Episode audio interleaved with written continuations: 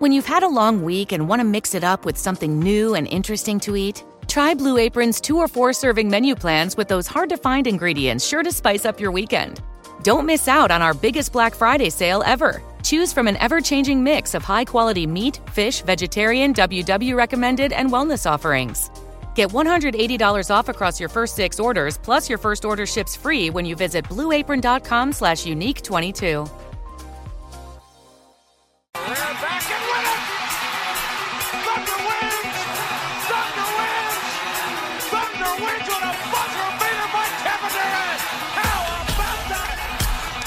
Offensive rebounds in this game for the Thunder. Westbrook held by Sajari, put it down!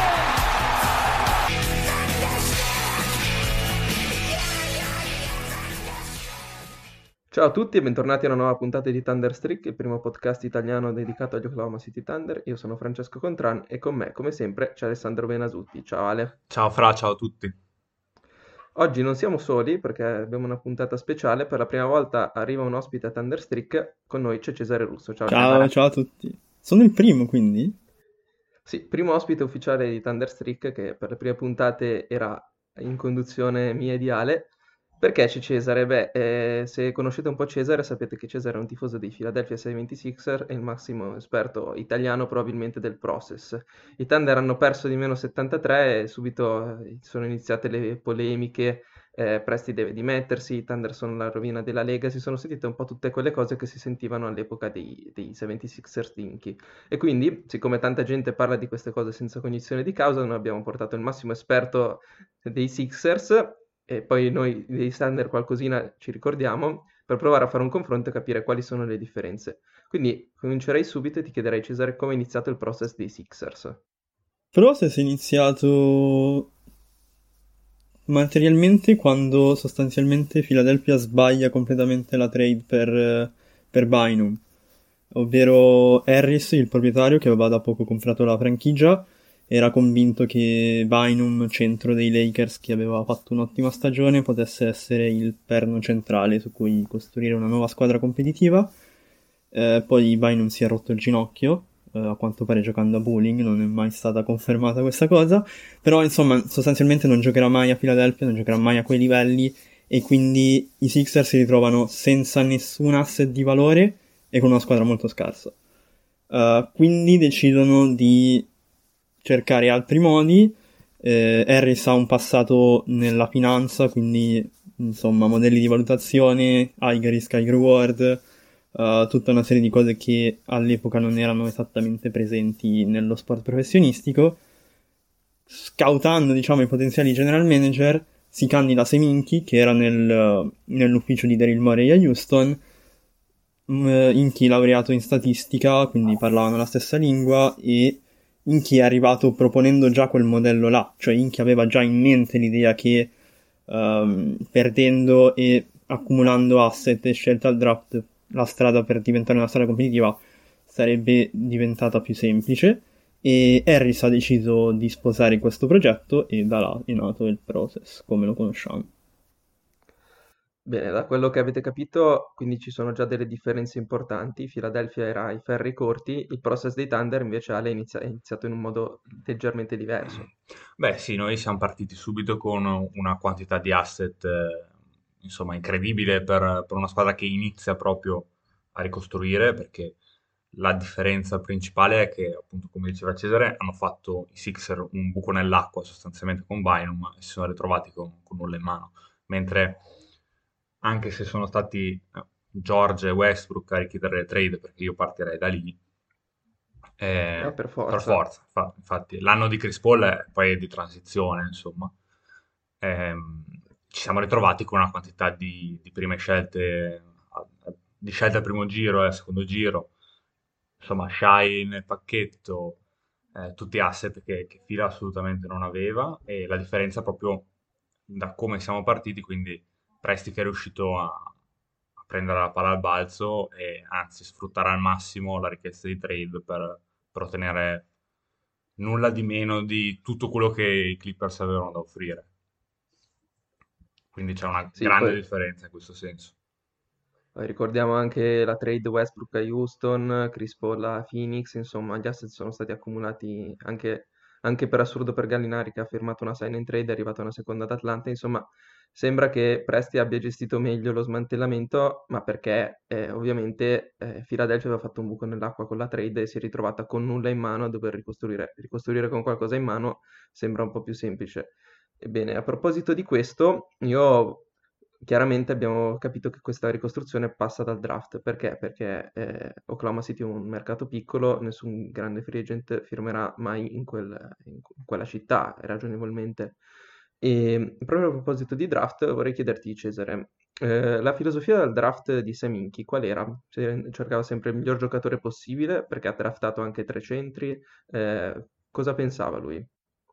Allora, um, il primo draft di Seminchi è stato quello in cui è arrivato Nerlens Noel e là l'hanno preparato tra l'altro in pochissime settimane e già all'epoca fu molto uh, caotico perché c'era una presenza di vecchi scout che avevano fatto tutto il loro lavoro e Inchi che voleva adottare tutto un altro sistema um, e quindi scombussolo molto le carte in, sul tavolo al che alcuni scout addirittura decisero di uh, dare le dimissioni.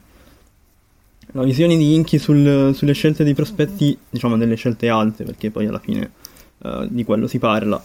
Uh, Embiid fu una scelta uh, perfetta, perché teoricamente avrebbe dovuto essere la prima assoluta, ma arrivarono gli infortuni e i dubbi sulla tenuta fisica che lo fecero scendere e Philadelphia non aveva nessun problema a gestire un giocatore infortunato, visto che aveva in mente di perdere altre partite, quindi era perfetto.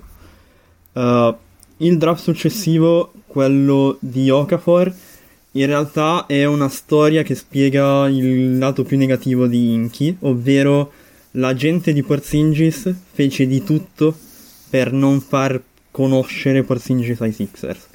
Uh, in quel draft Okafor era teoricamente la seconda assoluta si giocava la prima con Towns, poi i Lakers andarono su Russell abbastanza a sorpresa, al che um, i Sixers si ritrovarono con uh, la scelta bruciata perché loro volevano D'Angelo. Uh, un ottimo lavoro di scouting su Okafor e quasi nessuna informazione su Porzingis. Inky decise di non rischiare appunto perché voleva, era uno che ha sempre voluto avere ogni minima informazione possibile sul prospetto che andava a scegliere e non aveva quella mole di informazioni che riteneva sufficiente per scegliere Porzingis. Allora prese Okafor perché era teoricamente il miglior giocatore disponibile a quel momento. Uh, in generale io non credo che uh, la logica di Inky sia sempre stata di prendere il miglior giocatore disponibile, credo che lui avesse in mente un'idea di squadra, il fatto che non si sia rivelato perché poi come hai detto hanno scelto tre centri è stata più frutto delle circostanze che altro, perché se ci pensate Embiid stesso come abbiamo detto è stato più una coincidenza del fatto che si fosse infortunato, cioè magari oggi parleremmo di un, dei Sixer che hanno preso Noel, Jabari Parker ed Angelo Russell. Nettamente peggiore, ma almeno più sensato forse al momento del draft. Per inciso, tra l'altro, anche Noel era sceso al draft perché era infortunato, ma se vi guardate il primo Noel di Kentucky era una roba devastante. Anche il primo Noel di Philadelphia, la prima stagione di, di Noel a Philadelphia fu una roba allucinante. Statisticamente si parlava di stagioni al pari di Hakim Olajuwon e quel livello di centri difensivi. Era davvero divertente guardarlo giocare ed era davvero dominante in difesa. Bene, mentre per quanto riguarda la filosofia del draft di Sam beh, eh, la stiamo scoprendo in questo momento. Mm, Ale, la scelta di Josh Giddy però sembra azzeccata e per la verità eh, anche le scelte diverse da- dalla, dalla scelta più alta sembrano andare in una direzione ben precisa. Sì, la differenza secondo me rispetto a- alla fase in cui non eravamo in rebuilding, ma provavamo a contendere, è proprio netta, cioè eh, qui costruendo un roster da zero, eh, Presti si, si, sta permettendo di, di, scegliere sempre comunque il giocatore che gli piace di più, quello che ha più feeling for the game, che ha più IQ cestistico, insomma, quello che sta meglio in campo, anziché andare su prospetti fisici, atletici come faceva prima, perché comunque l'idea della squadra di, di Westbrook alla fine era difendere forte e correre in transizione e quindi servivano degli atletoni pazzeschi. Ovviamente, insomma, mi piace di più, molto più questa seconda e nuova filosofia di Presti e penso che comunque se OKC una notte su due già oggi è divertente da vedere, è per questa filosofia di draft attuale. Per il resto, insomma, il Proprio- lottery, scusami Fra, lo, lo conosciamo, No, no, continua pure. lo conosciamo abbastanza, cioè ha avuto i suoi, le sue scelte, insomma, tra il 2007 e il 2009, che sono stati alla fine la prima fase di, di tanking e, e come sempre si sia approcciato la Lega comunque. Ecco, proprio a proposito di questo, io volevo chiedere a Cesare qual è stato il modello dei Sixers, se ce n'è stato uno da prendere, da prendere ad esempio, perché Presti ha detto che il modello dei Thunder, più che i Sixers, eh, perché ovviamente è difficile ammettere che il modello possano essere i Sixers in cui è stato licenziato un general manager, però ha detto che il modello è, è se stesso ai tempi di Seattle, cioè Presti dice io questa cosa l'ho già fatta, so come si fa. Per Philadelphia il modello erano quei Seattle Supersonics o era un qualcosa di completamente innovativo? Secondo te? Uh, sì, a mio parere, cioè nel senso l'idea che um, il- cioè l'idea del tanking è implicita, credo che qualunque general manager devi, al gestire una franchigia NBA sappia che se accumula scelte al draft avrà dei giocatori molto forti e quello che Philadelphia ha cambiato forse è stato il fatto di farlo in maniera sistematica, ovvero l'idea di ok, abbiamo preso in mid, eh, però continueremo comunque a perdere alcune stagioni, sia perché Embiid è infortunato, ma anche non fosse infortunato non ci interessa, perché noi vogliamo una, due, tre stelle eh, con cui costruire un core giovane.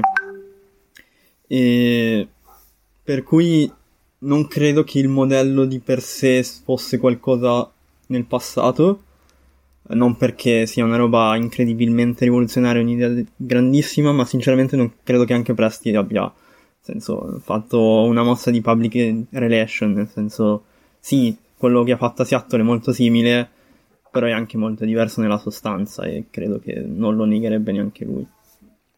Vabbè, certamente Presti deve anche evitare di dire certe cose. Sappiamo bene che, che Inky poi, sappiamo bene com'è finita con Inky. Esatto, cre- cioè, io credo che Inky sia ancora un nome poco pronunciato all'interno dell'NBA, cioè credo che comunque perché altrimenti qualcuno gli avrebbe offerto un contratto di lavoro. Magari non da general manager, ma una posizione sì, e non sono mai usciti rumors a riguardo, non tanti quantomeno.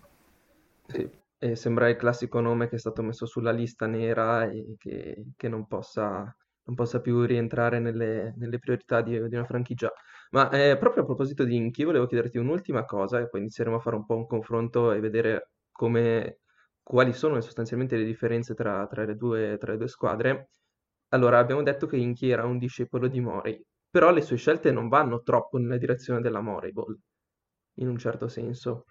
In particolare penso alla scelta di Okafor, che se la giocava con Towns, però in realtà era un lungo forse più vecchio stampo rispetto a- al, al modernismo. In un certo senso, l'impressione che ho avuto io di Inky, poi magari mi sbaglio, eh, quantomeno per le scelte più alte, è che sia restato fedele alla sua filosofia e non abbia saputo cambiare. Mentre invece abbiamo visto che Presti, quando era contender, sceglieva i giocatori atletici che non sapevano tirare. Adesso ha cambiato. È stato forse anche quello uno dei limiti della, nella sua costruzione del roster, posto che poi, secondo me, se fosse rimasto lui alla guida, probabilmente Philadelphia un titolo l'avrebbe vinto. Sì, questo credo anch'io, però è più pensiero magico, diciamo. No, siamo in tre, Cesare, ti, ti rassicuro.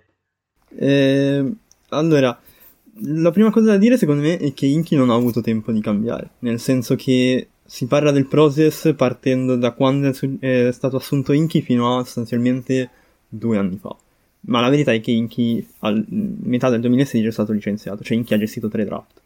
Uh, Simmons e Fultz non sono state sue scelte, è probabile che avrebbe scelto Simmons perché era la prima secondo tutti, quindi quello possiamo includerlo, però il resto è un po' più difficile immaginarlo.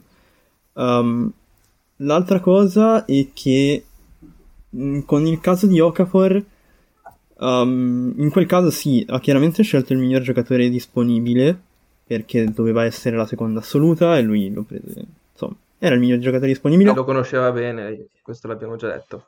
E quello che non si conosceva più da nessuno è stato il fatto che fosse una persona in gravi difficoltà, con dei gravi problemi personali e che non ha retto il passaggio in NBA con i casi di alcolismo e le risse con le persone ai bar che poi sono uscite già durante la stagione da rookie e che probabilmente è stato anche quello che, ha, che materialmente è costato il posto a Inky, ovvero l'incapacità di gestire eh, Okafor, anche perché c'erano Noel non era un grande professionista, Noel arrivava agli allenamenti strafatto di canne, eh, costantemente in ritardo, è uscita la notizia che eh, mentre era infortunato mi sembra distrusse una casa che aveva affittato, Uh, Embiid anche era problematico nella riabilitazione, ci fu il periodo in cui prese 50 pounds in tre mesi.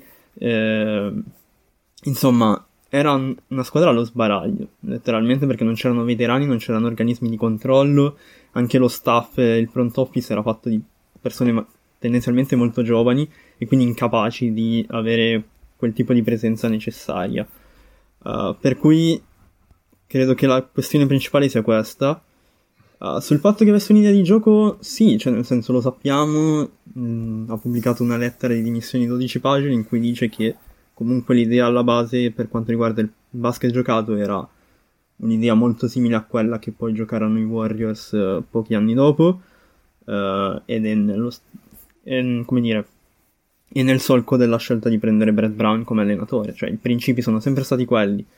Uh, forse più che incapacità di adattarsi è stato uno, un general manager che ha preferito il lato gestionale al lato giocato, cioè ha sacrificato il basket giocato in nome di accumulare asset mh, mm, nominalmente migliori, mentre invece scegliere qualche giocatore meno forte però che fittava meglio forse avrebbe dato una migliore impressione, mettiamola così. Sì, dalle tue parole quello che emerge è che probabilmente a Philadelphia mancava totalmente una cultura. A me, Ale, sembra che Oklahoma City la cosa sia leggermente diversa. Beh, ad OKC tutto quello di cui parlava Cesare, di gestione del gruppo, di gestione proprio di organismi di controllo all'interno della franchigia, eccetera, a Oklahoma City sembra che, che funzioni perfettamente tutto quanto. Eh, l'atteggiamento proprio, ma anche, insomma, stiamo facendo questa puntata proprio perché ok, si è perso di 73, quindi se no non la faremo.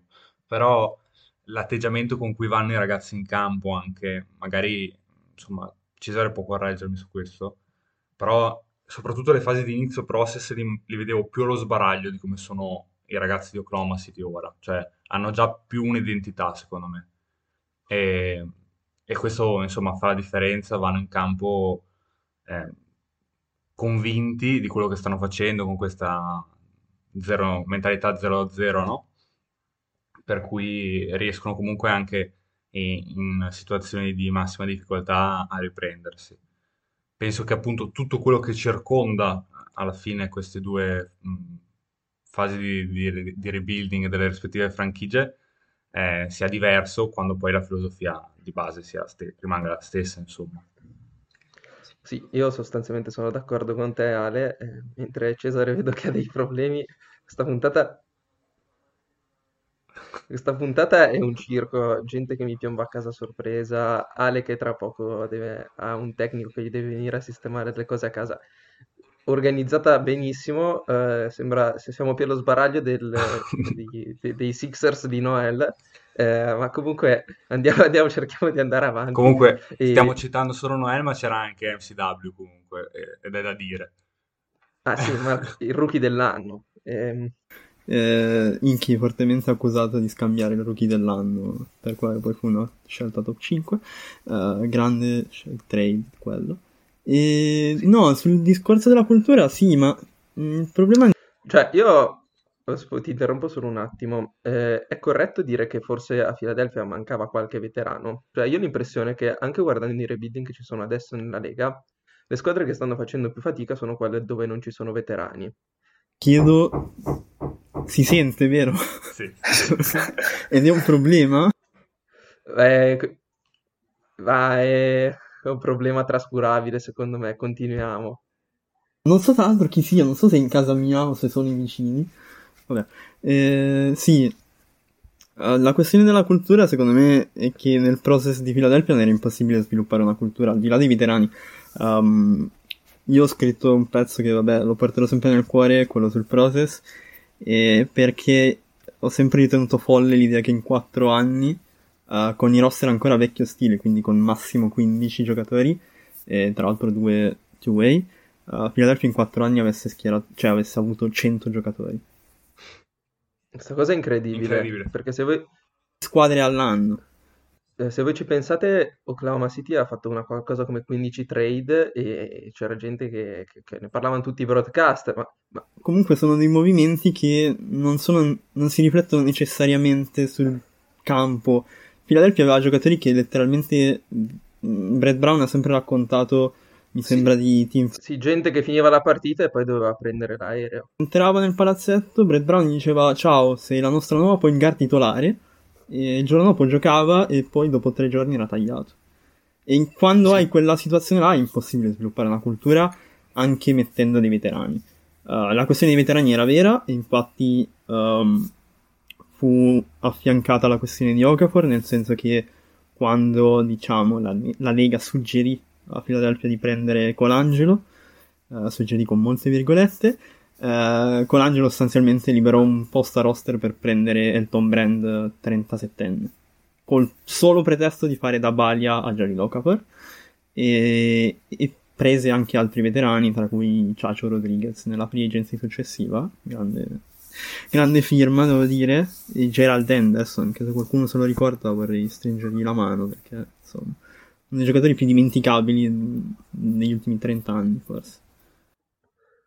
Ecco, come, come avete pot- potrete capire, diciamo che Inchi era una persona che si muoveva continuamente eh, cercando trade asset, per quanto sembra che Presti stia facendo lo stesso, in realtà le trade di Presti sono concentrate in un periodo ben preciso che è la off-season, e questo secondo me è fondamentale.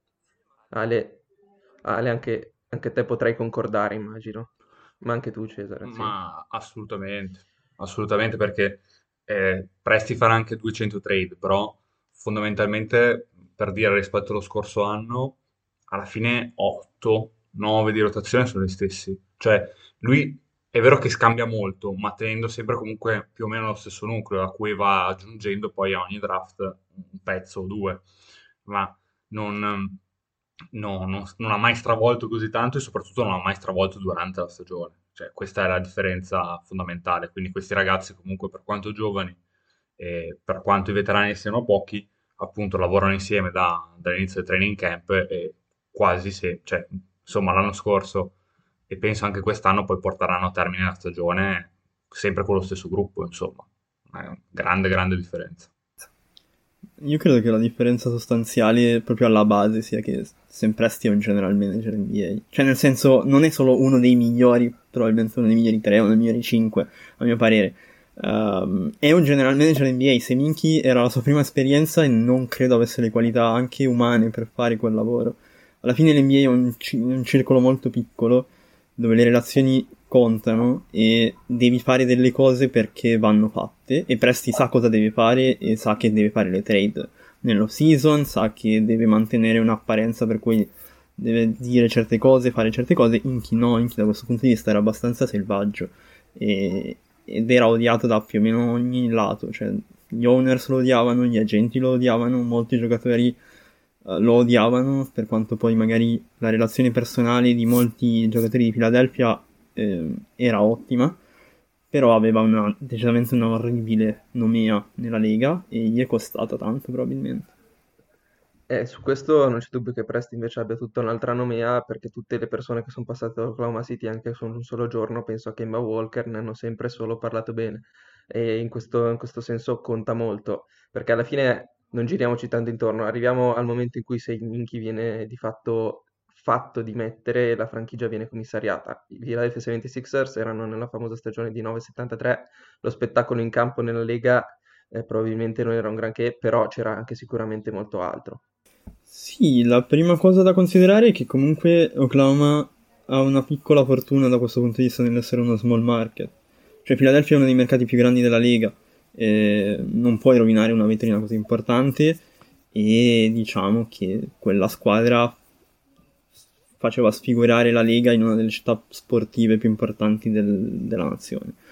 Uh, da questo punto di vista, se, se Presti riesce a convincere da un lato la proprietà e dall'altro il pubblico, quella parte di pubblico che va a vedere le partite, uh, vive tranquillo. Uh, Inchi lavorava in un big market ed è un big market, tra l'altro, fuori di testa, cioè la gente a Philadelphia è fuori di testa, vive lo sport in una maniera tremenda, ha una nomea di città sportiva negli Stati Uniti che ha interesse a mantenere e che la Lega, le varie leghe hanno interesse a mantenere perché la NFL fa la stessa cosa uh, e tutte le altre leghe e, e quindi sì, cioè da questo punto di vista Presti ha questa piccola fortuna di poter lavorare nell'anonimato quasi.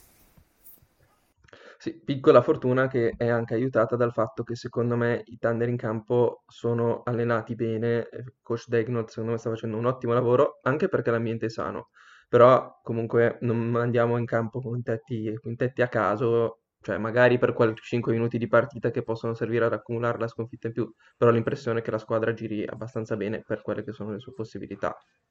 Ale.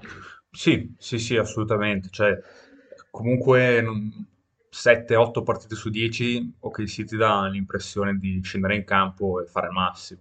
Poi, insomma, non riescono... Specialmente in casa. Specialmente in casa, specialmente in casa, assolutamente. Stavamo parlando prima della sconfitta di stanotte contro i Lakers, che per carità ha preso anche schiaffi, però la squadra ci ha provato comunque, non è, non è che è andata in campo per perdere a prescindere. Anzi, anche sul meno 25 ha provato a fare lo solito strappo per, per la rimonta questa volta è andata male. Sì, questa volta c'era LeBron. questa volta c'era LeBron, eh, quindi Però sì, cioè, sì. Si, basta anche vedere l'ultima, l'ultima, vittoria a Toronto per dire, eh, insomma, la squadra è allenata bene, bene, quindi già quello fa, insomma, rispetto a, a quintetti ipervariabili che in realtà caratterizzano anche OKC, ma appunto sempre più o meno alla fine con gli stessi interpreti ti dà, ti dà una mano. Sì, ecco, adesso io non conosco i dati di quei Philadelphia 76ers, Cesare che li ha visti sicuramente li conosce meglio di me, però i Thunder ne hanno fatti parecchi di comeback anche in questa stagione. Non so quanti ne abbia fatti Philadelphia durante le stagioni del process, l'impressione è che non siano tantissimi, anche se mi ricordo un game winner di JJ McConnell che aveva fatto impazzire praticamente tutta la fanbase. Il winner di JJ McConnell, se quello con i Knicks era già... 2017 secondo me, c'era già in bid. C'era già Embiid in campo. Embiid, Embiid tra l'altro come un folle a festeggiare. E, guarda, sinceramente sui comeback mm, la memoria non mi aiuta molto. Uh, quello, comunque, nel senso, io credo che qualunque squadra, anche se messa in condizioni dalla, dal general manager di dover perdere, scenda in campo con l'obiettivo di vincere. Cioè, nel senso, e questo lo diamo per scontato tutti. Chiaramente però l'ambiente ha il suo peso, perché se mi dici tutte quelle cose su Noel, Okafor, Embiid, eh, qualcosa non funzionava neanche in campo. Però nel senso non... Cioè io credo che Brett Brown abbia fatto comunque un ottimo lavoro, almeno fin quando si è trattato di costruire la squadra, e credo che i giocatori, per quelle che erano le condizioni, abbiano sempre provato a dare il massimo chiaramente non erano messi in condizioni di poter rendere anche solo adeguatamente alle loro dire, capacità. Comunque al volo aggiungo che, ok sì, la fase più brutta secondo me in assoluto del suo processo di rebuilding l'ha passata già, cioè lo scorso anno le ultime 25 partite, peggio di così è quasi impossibile insomma fare.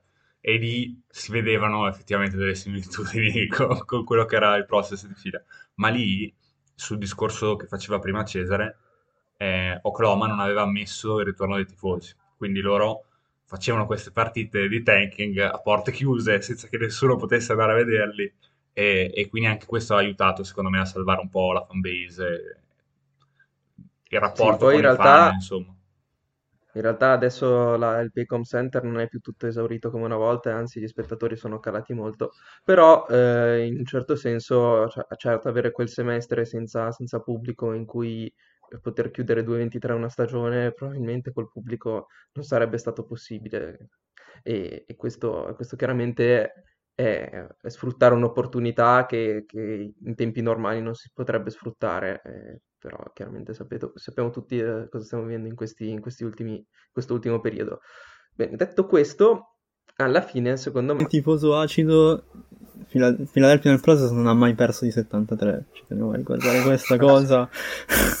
Giusto per fare il tifoso quello acido con le frecciatine. No, no, ma non ha neanche una tra le cinque peggiori sconfitte nella storia, questo lo ricordiamo. Però 73 è il numero di sconfitte in una stagione e i Thunder quest'anno questo record possono ancora batterlo se perdono tutte le partite da qui alla fine. però mi sembra abbastanza improbabile perderne quante? 47 di fila? Una roba del genere. No, qualcuna la vincete anche per sbaglio, credo.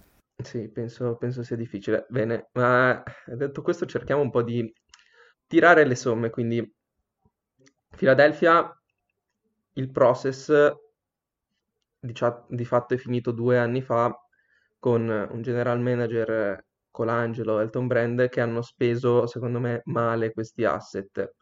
Io ho l'impressione che Presti li possa spendere bene, però c'è da dire un'altra cosa. Senza una scelta top in lottery che ti possa trovare quel primo barra secondo violino da affiancare a Shai, questo processo è difficile che finisca. Perché? Perché banalmente hai, degli, hai 4-5 giocatori che possono entrarti in una rotazione 8 ai playoff, però ti manca il numero 2, forse anche il numero 4, il numero 3 non lo so, e allora se pensiamo che Shai possa essere il numero 1, ti manca il numero 2, se pensiamo che Shai possa essere il numero 2, ti manca il numero 1, Giddy forse può farti il numero 3, Dort il numero 5, insomma è chiaro che ti mancano quei, quel paio di giocatori e quel paio di giocatori secondo me li trovi al draft. Il problema è che le odds della, della lottery sono cambiate dai tempi, dai tempi di Inchi, col peggior record se non sbaglio all'epoca la peggiore, la sfiga poteva essere finire alla 3, adesso la sfiga è poter finire alla 5 e quindi chiaramente è cambiato molto tutto ciò. Sono passati dal, per... dal 25% di avere la prima assoluta al 14%, se non sbaglio, quindi insomma un bel cambio.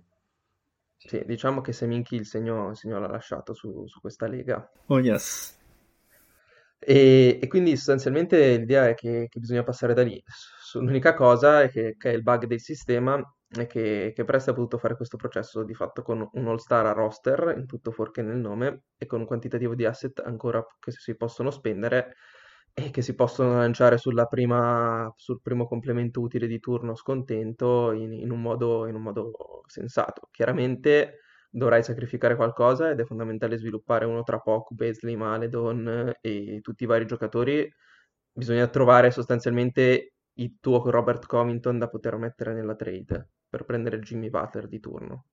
Però eh, questo, questa è la cosa fondamentale. Poi vabbè, tralasciamo il fatto che quella trade poi si è ritorta contro Philadelphia. Eh, però comunque quel tipo di giocatori lì ti servono e Philadelphia li aveva trovati. Presti eh, li deve trovare, li deve far sviluppare e deve trovare però ancora il Joel Embiid per riuscire a, per riuscire a chiudere questo processo e non è scontato. Sì, ehm, con un altro parallelismo rispetto a, a quanto fatto tra Seattle e, Oklahoma City in un primo luogo, ehm, si parla di due anni di tanking sostanzialmente, più quell'anno, l'ultimo anno di Seattle dove hanno scambiato Ray Allen eh, per Jeff Green, che però avevano chiuso a più di 30 vittorie, quindi di tanking puro hanno fatto due stagioni alla fine e si sono ritrovati con cinque giocatori che potenzialmente potevano essere una dinastia, perché comunque Westbrook, Durant, Arden, Green e Ibaka, eh, insomma, poteva, erano tutte scelte alte e di alto livello, quindi speriamo che, che anche in, questa, in, questo caso vada così e quest'anno possiamo scegliere top 3, che è la cosa fondamentale. Sarebbe, sarebbe auspicabile, poi chiaramente devi fare la scelta giusta, ne parleremo poi del draft, chiameremo qualche esperto di draft and stash, probabilmente, qualcosa sto guardando anch'io, e, però appunto Cesare, cerchiamo di toccare il tasto dolente. Com'è che Colangelo, Elton Brand sono riusciti a mandare tutto a rotoli di fatto? Poi è vero ci sono quei quattro rimbalzi di Kawhi sul ferro, però l'errore è stato fatto a monte. I quattro rimbalzi in realtà erano comunque nel senso, all'overtime l'avremmo perso, verosimilmente. Cioè, a mente fredda ti dico che all'overtime... Perché comunque, quel... cioè, nel senso, si trattava poi di andare all'overtime, non è che si trattava di vincere la partita. Eh... Il primo problema credo sia stato mm, Fools. Cioè, nel senso, Philadelphia sacrifica degli asset preziosi per fare trade up per la prima assoluta e scegliere un giocatore che credo sia il più maledetto degli ultimi vent'anni. E sulla carta Fulz giocatore perfetto per giocare con Simmons ed Embiid, poi in guard completa, può giocare on e off the ball, può difendere, grande, grande frame per difendere bene, eccetera, eccetera, e poi è diventato quello che... Può tirare dal palleggio. Esatto, questa grave mancanza atavica dei Sixers eh, del, del tiro al palleggio. e, e quindi hai già sprecato quegli asset lì, senza ottenere niente. Uh, poi Brand decidi di andare all-in, prendere Butler, secondo me una trade che non ha vinto per gli sviluppi futuri, ma che al momento, cioè in quella stagione lui ha vinto quella trade, perché Butler ha... Sì. Quella trade secondo me era ottima, per quello che dico che a Oklahoma City manca il Robert Covington di turno da, da includere in quel tipo di trade, perché pensiamoci un attimo, se Carl Anthony Towns adesso domani dice voglio andarmene via, Oklahoma City chi può includere? Non credo che tu voglia includere Giddy o Shake Gilus Alexander, allora Minnesota ti manda a quel paese. Sì, oddio, Towns è in una condizione in cui costa molto di più di quanto costasse Butler. Cioè, Butler ricordiamoci che è stato scambiato sì, dopo... Ho fatto, ho, fatto, ho fatto, un esempio a caso, ma... eccetera. Ma se, se tu non vuoi includere Giddy o Shai Julius Alexander, o magari neanche Lugensdort, è difficile che arrivi quel giocatore lì, nonostante tutte le scelte. Ti mancano quei complementi da, da, mandare, da mandare via. Magari potrai diventarlo tre man, però ci vuole tempo. E, tornando su Philadelphia, la trade che era già sbagliata all'epoca e che si rivela tuttora sbagliata è quella di Tobias Harris. Uh, nel senso, prendi un giocatore in scadenza, lo paghi non moltissimo, per quanto poi in realtà um, lo scambio si sia rivelato uno scambio secco praticamente tra Harris e Bridges, il che è abbastanza uh, impressionante, diciamo. Però, diciamo, il ricavato è teoricamente Harris e Zaire Smith, un uomo che ha rischiato di morire per una barretta al sesamo. Eh, sempre grandi storie a Philadelphia comunque, nel senso, il process forse, nel senso, il, il dio del basket ce l'ha fatto pagare, credo a questo punto sia evidente. E, e adesso Tobias Harris rimane dopo aver firmato un max che non sta in cielo né in terra, una croce che ci portiamo e ci porteremo fino alla fine perché non lo scambieranno mai. E, e, quello è stato il vero errore probabilmente, senza poi neanche andare nella stagione successiva con Orford perché sinceramente eh, vabbè, non credo sia commentabile. Eh, voi avete vissuto la fine della vicenda visto che poi vi è toccato. Eh, tra... Ma da noi ha fatto, ha fatto tra l'altro molto bene. Sì, sì, ma tuttora sta facendo abbastanza bene anche a Boston, quindi cioè, nel senso allora, è un giocatore noi... ancora discreto. Ci siamo fatti pagare, cioè Presti si è fatto pagare una prima per, liber- per prendere Orford e poi si è fatto pagare una prima per dare via Orford, che è incredibile. Eh, cioè io tuttora la trade, quella di Orford la vedo come una win-win, visto che Green comunque sta rendendo molto meglio di quel che si... No, certo. Eh, però sì, cioè quel contratto ad Orford fu una roba insensata. Quindi sostanzialmente quello che Presti dovrà fare meglio di, della gestione di Philadelphia, perché non possiamo dire meglio di Seminchi. Seminchi è stato licenziato nel 2016, è stato forzato al licenziamento, e quindi la gestione del process è gestire bene i suoi asset e soprattutto trovare una combinazione vincente alla lottery. Quella è la cosa fondamentale. E senza, senza, la fortuna non si riesce a ricostruire una franchigia. Questo processo potrebbe finire malissimo. Eh? Attenzione, potrebbe, i tender potrebbero finire a uscire al primo turno dei playoff per anni e sprecare tutto. Però uno dei rischi del mestiere, per provare a vincere in uno small market, secondo me è necessario, è necessario rischiare un, un, qualcosa del genere. Non ci sono molte alternative. Vediamo che anche Indiana, che ha provato a restare competitiva, adesso sta pensando di, di smantellare tutto. Insomma, l'idea è che la finestra sia piccola e le possibilità ancora più piccole. Però se c'è quel 2-3% di possibilità di riuscirci, devi, devi provarci, secondo me. Non so cosa ne pensate voi. Sì, rimane comunque sostanzialmente l'unica possibilità che, che hai se sei Oklahoma City. Cioè non è, non è che hai altri metodi, quindi a un certo punto devi abbracciare the process e sperare che vada bene. Cioè, come, come, dici tu, ci sono il 2 e il 3% che questo poi si concre- concretizzi tutti questi sforzi, tutti questi sacrifici per arrivare a una stagione vincente, però, oh, cioè, cosa facciamo allora? Ci teniamo lo zero e stiamo nella mediocrità? No, ci si prova, ci si prova fino in fondo. Per certe franchigie può anche andare bene stare nella mediocrità. Penso che Sacramento di farsi, farsi una run di 5 stagioni di fila al primo turno di playoff ci metterebbe la firma domani. Però Oklahoma City è abituata a qualcosa di diverso, Oklahoma City ha assaggiato le finals, ha assaggiato le conference finals, eh, insomma mm, l'idea è che, che, manchi solo il titolo e quindi Presti sta facendo di tutto per coronare la sua carriera da, da general manager con l'anello, che è difficile che arrivi ragionevolmente è improbabile che arrivi, però eh, c'è una possibilità, finché c'è quella possibilità ha senso inseguirla. Sì, io credo che comunque stavo pensando stamattina mentre pensavo a questa puntata, ero lì che riflettevo, e alla fine che si faccia per free agency o che si faccia per tanking, l'attività di per sé di costruire la squadra ti porta sempre fino a un certo punto. Cioè, anche il miglior tanking, così la miglior free agency, uh, non credo ti porti ad avere di più di una squadra che arriva al secondo turno dei playoff. Esatto. Poi, perché anche draftare LeBron, alla fine draftare LeBron, cosa ha portato a Cleveland? Delle finals una volta, ed era il giocatore, ed è LeBron.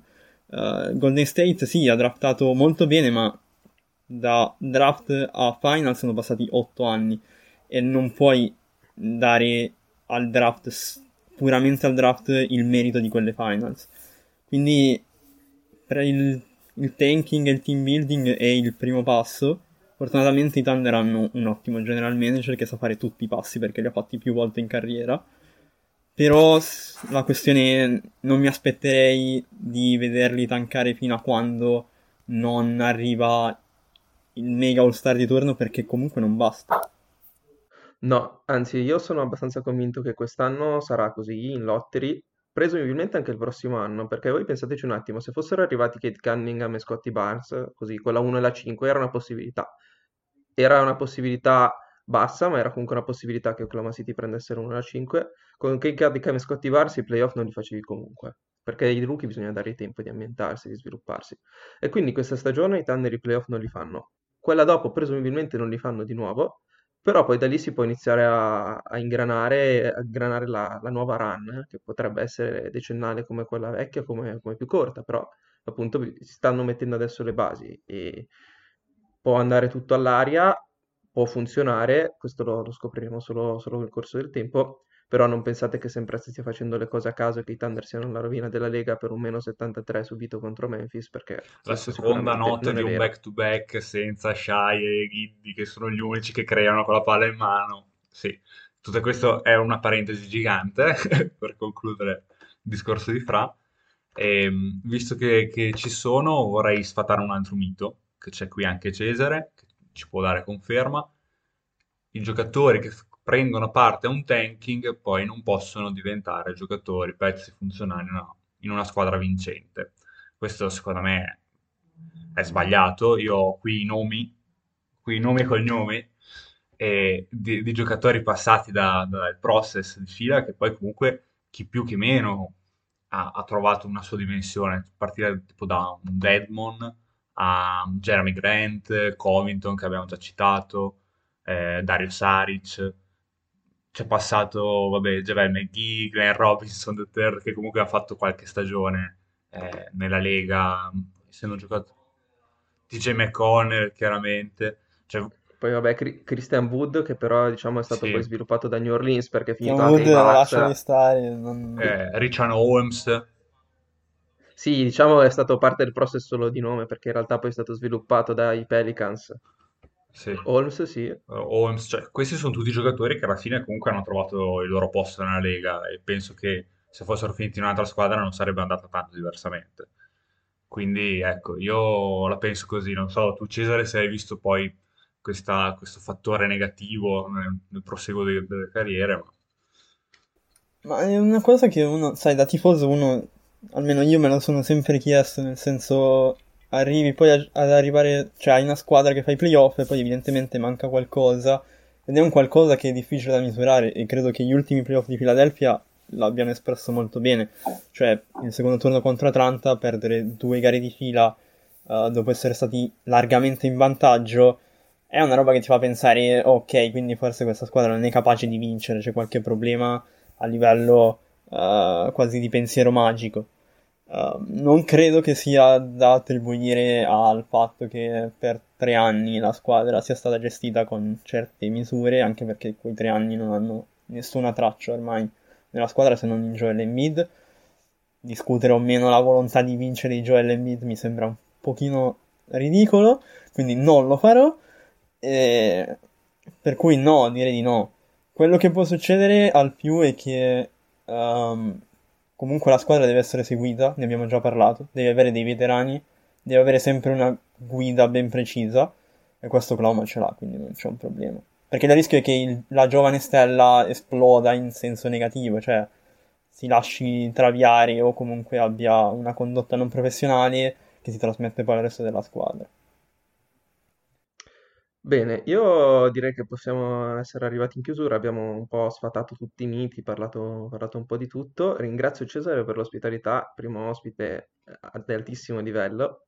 Ah, figata, stavolta sono il primo, grazie a voi. So, tra l'altro è la prima volta che entro in un podcast. Quindi voi avete, Quindi... Fatto, avete compiuto il mio sogno che certe persone di cui non farò i nomi ancora non hanno fatto. Incredibile. Parliamo di omonimi e omologhi. Esatto, no, parliamo no, di omonimi e omologhi per i quali lavoro anche, eppure non mi hanno mai dato manco un secondo sì. eh, on air. Bene, io ringrazio anche Ale per essere stato qua con noi. Grazie a te, Fra, ciao a tutti. Ebbene, questa, questa puntata si conclude qua. Ciao a tutti e come sempre, Thunder Up. Adams gives it back to Rush. Deep shot!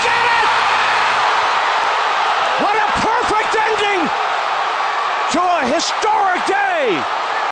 When you've had a long week and want to mix it up with something new and interesting to eat, try Blue Apron's two or four serving menu plans with those hard to find ingredients sure to spice up your weekend. Don't miss out on our biggest Black Friday sale ever. Choose from an ever changing mix of high quality meat, fish, vegetarian, WW recommended, and wellness offerings. Get $180 off across your first six orders, plus your first order ships free when you visit blueapron.com slash unique 22. Moms are amazing at tracking down hard to find items library books, socks, you name it. But sometimes help is welcomed. Care.com makes it easy to find babysitters near you Sitters with the experience and skills your family needs, like after school pickup and homework help. You just post a job for qualified sitters to apply. And since all Care.com caregivers are background checked, you can feel confident about interviewing and hiring.